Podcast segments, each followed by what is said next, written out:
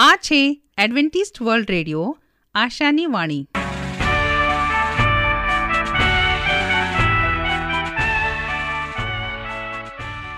અમારા આજના પ્રસારણમાં તમારું હાર્દિક સ્વાગત છે. આજે તમારા માટે અમે ખૂબ સુંદર સ્વાસ્થિક અને આત્મિક વિચારો લાવ્યા છીએ.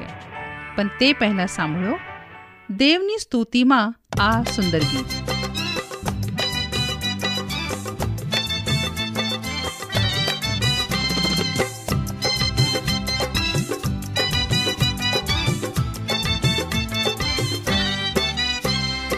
यीशु ने हमें जीवन दिया है। यीशु ने हमें जीवन दिया है। यीशु ने हमें जीवन दिया है। ओ, यीशु ने हमें जीवन दिया है। इसीलिए गाएँगे, सबको बताएँगे, एक ही राजा यीशु मसीह है। इसलिए यीशु मसीह है हालेलुया आमीन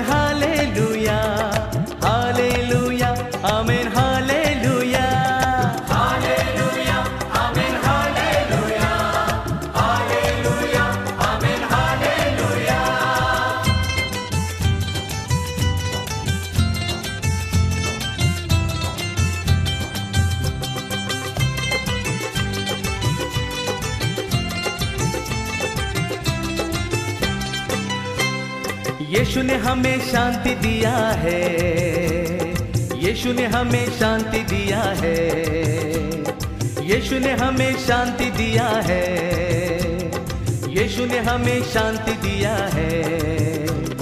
इसलिए गाएँगे, सबको बताएँगे, एक ही राजा यीशु मसीह है। इसलिए गाएँगे, सबको बताएँगे, एक ही राजा यीशु मसीह है। हालेलुया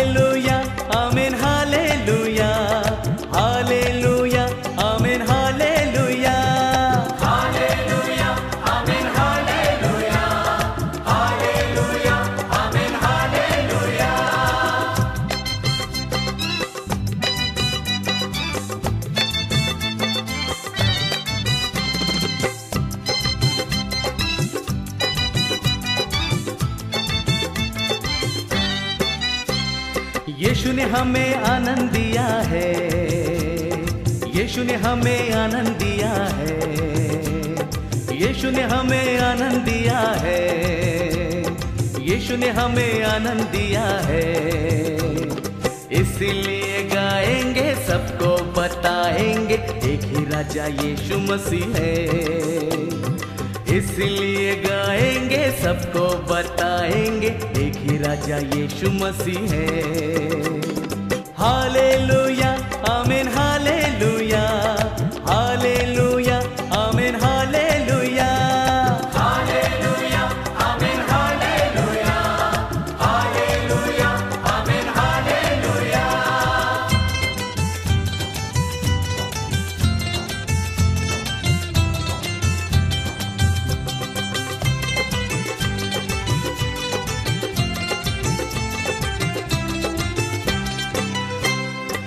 यीशु ने हमें चंगा किया है। यीशु ने हमें चंगा किया है। ओ, यीशु ने हमें चंगा किया है। ओ, यीशु ने हमें चंगा किया है। इसीलिए गाएँगे, सबको बताएँगे, एक ही राजा यीशु मसीह है। इसलिए गाएँगे, सबको बताएँगे, एक ही राजा यीशु मसीह है।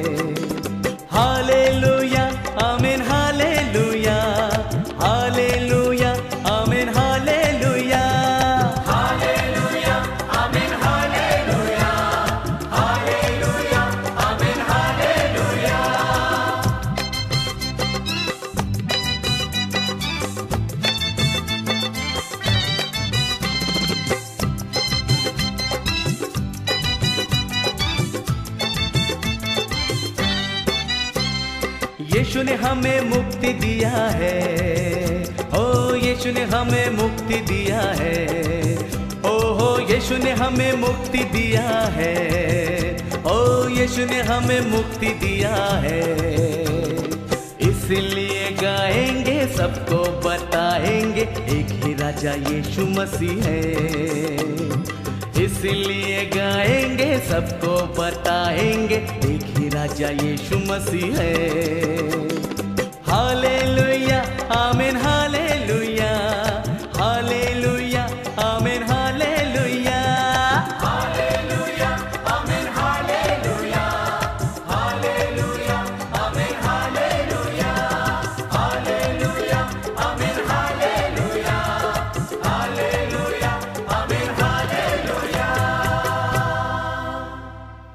સ્વાસ્થ્ય તે જીવનની અમૂલ્ય ભેટ છે તેને જાળે રાખવા માટે આપણે શું કરવું જોઈએ?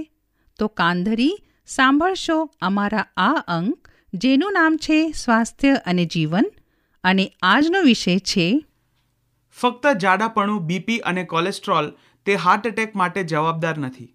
તાજેતરમાં હાર્વર્ડ મેડિકલ સ્કૂલ યુએસએ તરફથી પ્રસિદ્ધ થયેલા એક લેખમાં જણાવવામાં આવ્યું છે કે અમેરિકામાં થતા હાર્ટ એટેકના કારણોનો સર્વે કરવામાં આવ્યો ત્યારે જાણવા મળ્યું કે તેમાંના અડધા ઉપરના કિસ્સામાં કોલેસ્ટ્રોલ નોર્મલ હોવા છતાં હાર્ટ એટેકથી મૃત્યુ પામ્યા હતા. બીજા એક સંશોધન લેખ જે ઓનલ્સ ઓફ ઇટર્નલ મેડિસિનમાં થોડા વખત પહેલાં પ્રસિદ્ધ થયો છે, તેમાં જણાવવામાં આવ્યું છે કે હાર્ટ એટેકનું મુખ્ય કારણ તમારું કોલેસ્ટ્રોલ કે બ્લડ પ્રેશર નથી કે નથી તમારું જાડાપણું. મુખ્ય કારણ તમારો ડાયાબિટીસ છે. મુખ્ય વાત છે કે તમારું શરીર તમે ખોરાકમાં લીધેલી ખાંડનો ઉપયોગ કેવી રીતે કરો છો તે વાત ખૂબ અગત્યની છે. તમને ડાયાબિટીસ છે કે નહીં તે વાત અગત્યની નથી. અમેરિકન ડાયાબિટીસ એસોસિએશનને બ્લડ શુગર માટે નીચે પ્રમાણે જણાવેલ છે. આંગળીમાંથી લીધેલા લોહીનું બ્લડ શુગરનું પ્રમાણ ભૂખ્યા પેટે નેવ મિલીગ્રામ ડીએલથી એકસો ત્રીસ મિલીગ્રામ ડીએલ હોવું જરૂરી છે. એ જ પ્રમાણે રાત્રે સૂતા પહેલાં આંગળીમાંથી લીધેલા લોહીનું બ્લડ શુગરનું પ્રમાણ એકસો દસ મિલીગ્રામ ડીએલથી એકસો પચાસ મિલીગ્રામ ડીએલ હોવું જોઈએ. જ્યારે જમ્યા પછી એકથી બે કલાક પછી આંગળીમાંથી લીધેલા લોહીમાં શુગરનું પ્રમાણ એકસો એંસી મિલીગ્રામ ડીએલ હોવું જોઈએ. આ સિવાય ડૉક્ટરો અને સંશોધકો જણાવે છે કે આ પ્રમાણેની તપાસથી તે વખત પૂરતું બ્લડ શુગરની ખબર પડે છે. માટે તંદુરસ્ત વ્યક્તિએ ત્રણ ત્રણ માસની એવરેજ તપાસ દર વર્ષે ત્રીસ વર્ષથી ચાલીસ વર્ષ અને દર છ મહિને ચાલીસ વર્ષથી ઉપરમાં કરાવવી જોઈએ, જેનાથી તમારું બ્લડ શુગર ત્રણ માસ દરમિયાન કેટલું છે તે ખબર પડે. આ પ્રમાણ સામાન્ય રીતે સાત ટકા હોવું જોઈએ. જો પાંચ ટકા કે તેથી ઓછું હોય, તો તમારે એંસી ટકા કિસ્સામાં જો બીજા કારણે, જેમ કે વજન બીપી શ્રમનો અભાવ, વ્યસનો, વારસો કોલેસ્ટ્રોલ સ્ટેશન ના હોય, તો હાર્ટ એટેકની શક્યતા નહીવત થઈ જાય છે. તમારું ગ્લાયકોસ્ટુડેટ હોમોગ્લોબિનનું પ્રમાણ જેટલું ઓછું હોય તેટલો તમારો હાર્ટ એટેકનો ડર ઓછો ગણાશે. વિશેષ વાત પણ સંશોધકોએ જણાવેલ છે. નોર્મલ કરતાં એક ટકો વધારે ગ્લાયકોસ્યુલેટેડ હેમોગ્લોબિનનું પ્રમાણ વધારે હોય તો અઢાર ટકા ચાન્સ હાર્ટ એટેકનો ગણાય અને અઠ્યાવીસ ટકા જેટલો મળિયામાં ક્લોટ થવાનો ગણાય. ઉંમર વધતી જાય તેમ તેમ જો ગ્લાયકોસ્યુલેટ હેમોગ્લોબિનનું પ્રમાણ દર વર્ષે એક ટકો વધે તો ચાલીસ વર્ષ પછી ત્રીસ ટકાથી વધી સિત્તેર ટકા હાર્ટ એટેક આવવાના ચાન્સ વધે છે. લોહીમાં સાકરના વધતા જતા પ્રમાણ, ઉપેક્ષા કરી ફક્ત કોલેસ્ટ્રોલ કે બીપીની ચિંતા કરીને મોટે ભાગે ઘણા દર્દીઓ અને થોડેક અંશે ડૉક્ટરોએ હાર્ટ એટેકને આવતો અને તેનાથી થતા મૃત્યુને અટકાવી શક્યા નથી. સંશોધકો ભાર દઈને જણાવે છે, ગ્લાયકોસોગ્લેટેડ હેમોગ્લોબિન જેમ ઉંમર વધતી જાય તેમ વર્ષે છ માસે ત્રણ માસે કરવાથી અને જો વધારે હોય તો તેનો ઉપાય કરવાથી ભલે તમને બીપી હોય કે બીએમઆઈ ત્રીસથી વધારે હોય, તો પણ હાર્ટ એટેકના જોખમથી તમારો બચાવ ચોક્કસ થશે. શરીરને ઓછી કેલરીવાળો ખોરાક આપશો, જેથી આ પ્રમાણથી તમારી રોજની કેલરી વધે નહીં. આમ કરવાથી તમારી બ્લડ શુગર કાબૂમાં રહેશે, એટલું જ નહીં પણ તમારું બીપી અને કોલેસ્ટ્રોલ પણ કાબૂમાં રહેશે. અને કારણે તે લાંબુ જીવશો. ઘડપણના લક્ષણો જલ્દી નહીં આવે. બીપી અને વજન કાબૂમાં રહેશે. આમાં એક વાત ખાસ યાદ રાખશો. તમારે વધારે પડતું કશું કરવાનું નથી. જો અઢારસો કેલરી કે તેથી ઓછી કેલરી લેશો, તો ઉલટી અસર થશે. નમસ્કાર. તમારો મનમાં પ્રભુ માટે પ્રેમ જાગે તે આશા સાથે પ્રસ્તુત કરીએ છીએ. દેવની સ્તુતિમાં આ છેલ્લું ગીત. સાંભળતા રહો એડવેન્ટિસ્ટ વર્લ્ડ રેડિયો.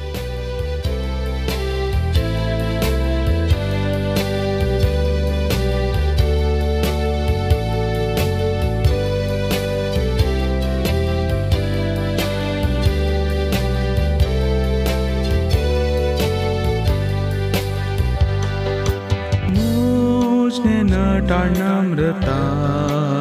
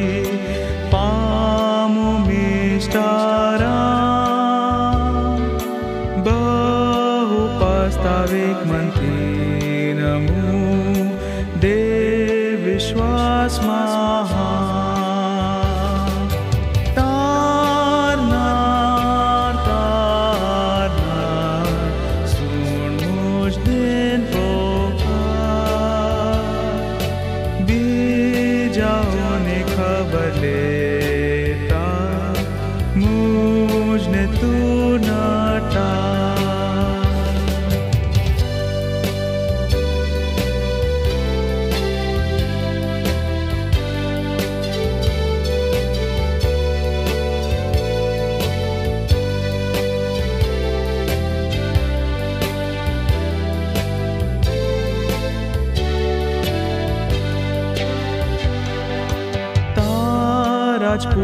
વિશ્વાસ કરી તુજ મુખું શોધના ભંગે તાત્મા સાજો કરી તુજ કૃપાએ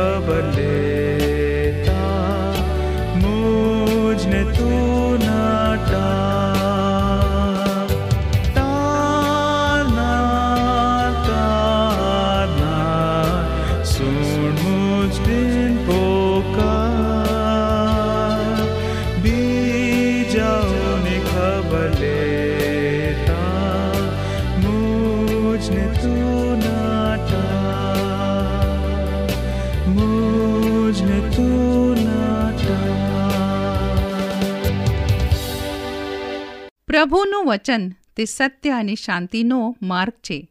આવો, હવે આપણે પ્રભુના વચન ઉપર મનન કરીએ. ઈશ્વરના વચન વડે જીવવો, હું રાજુ ગાવિત આજનો ગુજરાતી ભાષામાં દેવનું પવિત્ર વચન તમારા સુધી પહોંચાડનાર અને આજનું વચન સાંભળનાર દરેક ભાઈ બહેનો નાના મોટા બાળકો, વડીલો, હું સર્વનો ઈસુ ખ્રિસ્તના નામમાં આવકાર કરું છું. આજે આપણે શીખીએ કે દેવના વચન વડે જીવવું. હવે યાકૂબનો પત્રો તેનો પહેલો અધ્યાય અને બાવીસ વચનમાં લખવામાં આવ્યો છે. પણ તમે વચનને પાળનારા થાવો, પોતાને છેતરીને કેવળ સમજનારા જ નહીં. જો આપણે શાસ્ત્ર વચનમાંથી જે કંઈ શીખીશું તે મુજબ જીવન જીવવાનું નક્કી નથી કર્યો, તો બાઇબલ અભ્યાસ કરવાની શ્રેષ્ઠ પદ્ધતિનો કોઈ પણ ફાયદો થતો નથી અને સામાન્ય રીતે શિક્ષણ માટે જે સાચું લાગુ પડે છે તે ખાસ કરીને બાઇબલનો અભ્યાસ કરવા માટે પણ સાચું પડે છે. હવે ફક્ત વાંચન કરવા અથવા સાંભળવા દ્વારા આપણને તે વચન આપણા જીવનમાં ઘણું આગળ લઈ જતું નથી. પરંતુ તેને અમલમાં મૂકીને શ્રેષ્ઠ રીતે આપણે શીખીએ છીએ, આ આગલા પાલન ઈશ્વરી આશીર્વાદના સંપૂર્ણ ભંડારનું ઘર બોલે છે, જે અન્યથા આપણા માટે બંધ કરી દેવામાં આવશે અને તે આપણી સમજણ તથા જ્ઞાનને વધારવા માટે એક આકર્ષક અને પરિવર્તનશીલ માર્ગ તરફ ધરી જાય છે. જો આપણે ઈશ્વરના વચનમાં રહેવા ઈચ્છતા નથી અને તે વચનને અમલમાં આણવા માગતા નથી, જે કંઈ આપણે અભ્યાસ કરીએ છીએ, તે આપણા જીવનમાં વૃદ્ધિ પામશે નહીં અને આપણી સાક્ષી ક્ષતિગ્રસ્ત થઈ જશે કારણ કે આપણું જીવન ઈશ્વરના વચન સાથે સુમેળ ધરાવતો નથી.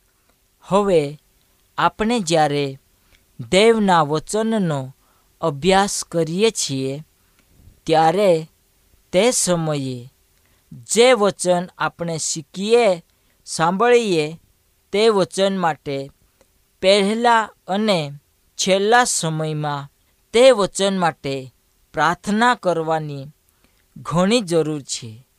આપણને બાઇબલમાં એક વ્યક્તિ વિશે શીખવાડવામાં આવ્યો છે, જે વ્યક્તિ જમીનની અંદર બીજ નાખવા માટે જાય છે અને જે સમયે તે જમીનમાં બીજ નાખે છે, તે સમયે ત્યાં ઘણી જાતના જમીની પર બીજ પડે છે, ખડક પર પડે છે, કાંટાના ઝૂડપામાં પડે છે, માર્ગની કરે પડે છે, ખડક પર પડે છે અને ઘણા ખરા દાણા સારી જમીનમાં પડે છે અને જે સારી જમીનમાં પડે છે તે દાણાઓ ઉગે છે અને સમય જતાં તેઓ સાઠ ગણા, સિત્તેર ગણા, સો ગણા ફળો આપે છે. હવે દેવનું વચન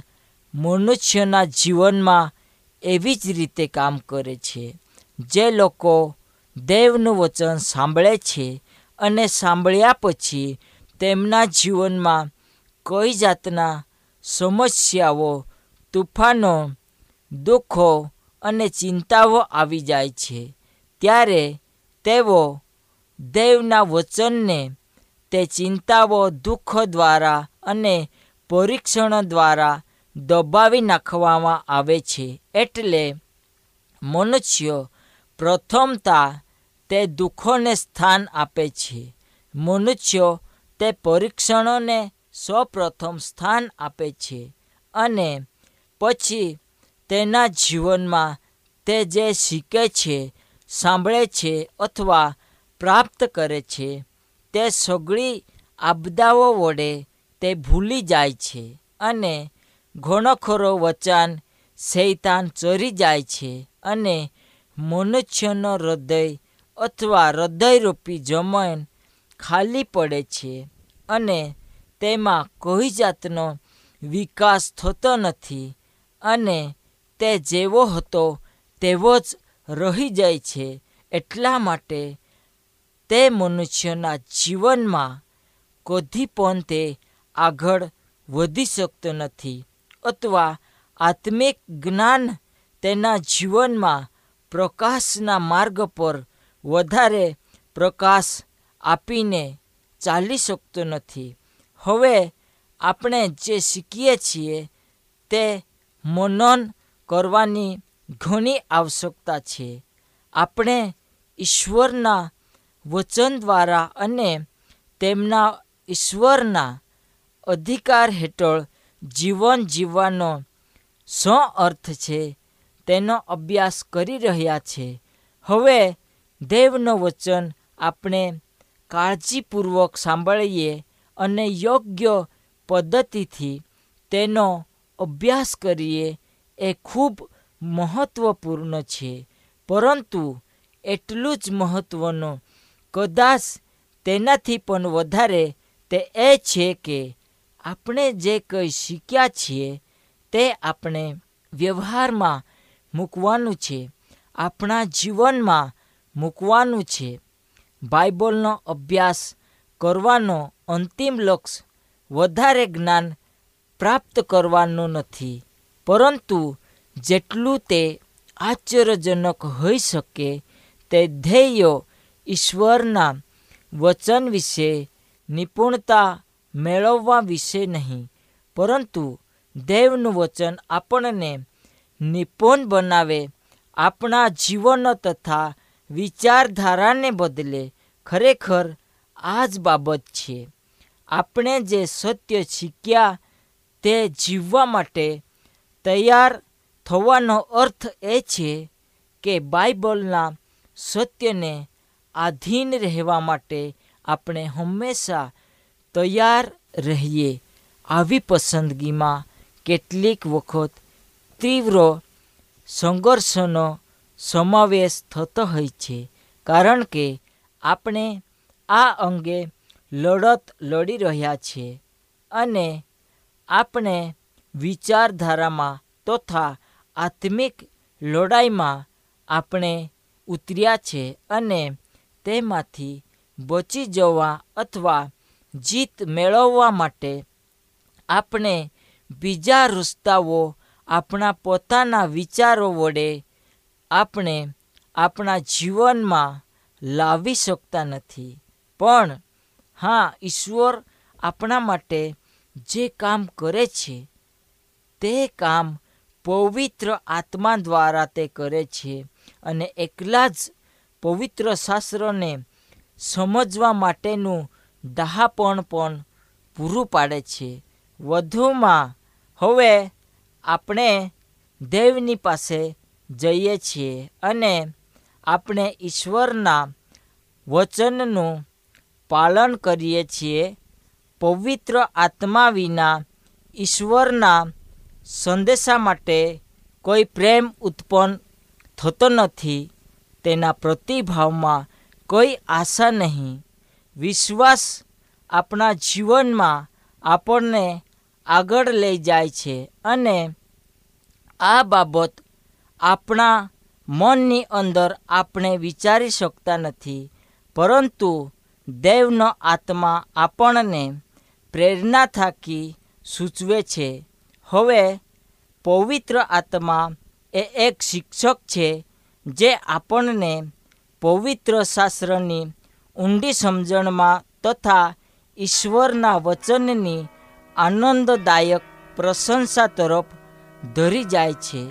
તે ઈશ્વરના વચનનું સત્ય આપણા ધ્યાનમાં લાવે છે અને તે સત્યની તાજીસભર આંતરસૂચક પૂરી પાડે છે.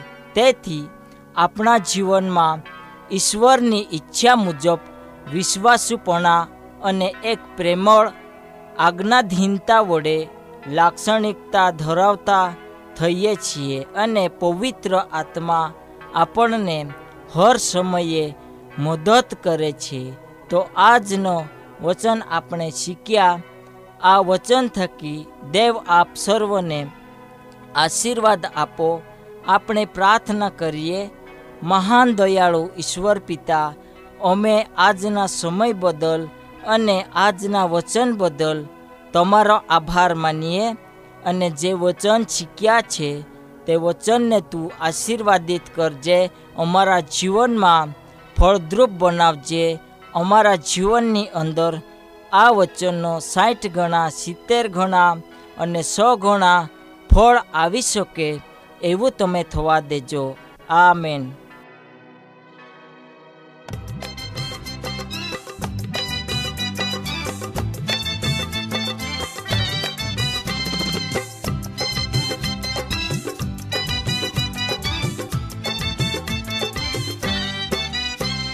यीशु ने हमें जीवन दिया है यीशु ने हमें जीवन दिया है यीशु ने हमें जीवन दिया है। ओ, यीशु ने हमें जीवन दिया है। इसीलिए गाएँगे, सबको बताएँगे, एक ही राजा यीशु मसीह है।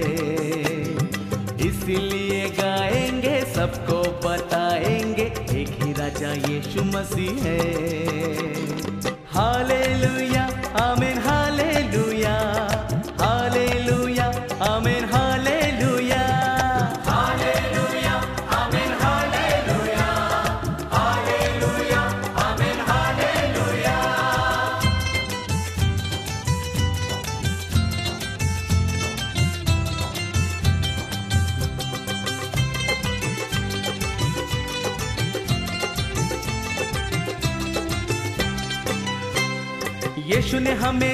शांति दिया है यीशु ने हमें शांति दिया है यीशु ने हमें शांति दिया है यीशु ने हमें शांति दिया है इसीलिए गाएंगे सबको बताएंगे एक ही राजा અમારી સાથી આ પ્રસારણમાં રહેવા બદલ તમારો ખૂબ ખૂબ આભાર જો તમારે અમારા સ્વાસ્થ્ય અને બાઇબલ પાઠો મફત મેળવવા હોય તો પોસ્ટ કાર્ડ કે ટપાલ દ્વારા અમારો સંપર્ક કરો અમારું સરનામું છે Adventist world radio post box number એક ચાર ચાર છ સેલેસબરી પાર્ક પુણે ચાર એક એક શૂન્ય ત્રણ સાત સરનામું હજી એક વાર સાંભળો લેશો Adventist world radio post box number એક ચાર ચાર છે સેલેસબરી પાર્ક પુણે ચાર એક એક શૂન્ય ત્રણ સાત. આ સાથે અમારો આજનો કાર્યક્રમ અહીં જ સમાપ્ત થાય છે. ફરી મળીશું આ જ સમયે આ જ મીટર બેન્ડ પર. ત્યાર સુધી પ્રભુ તમારી સાથે રહે.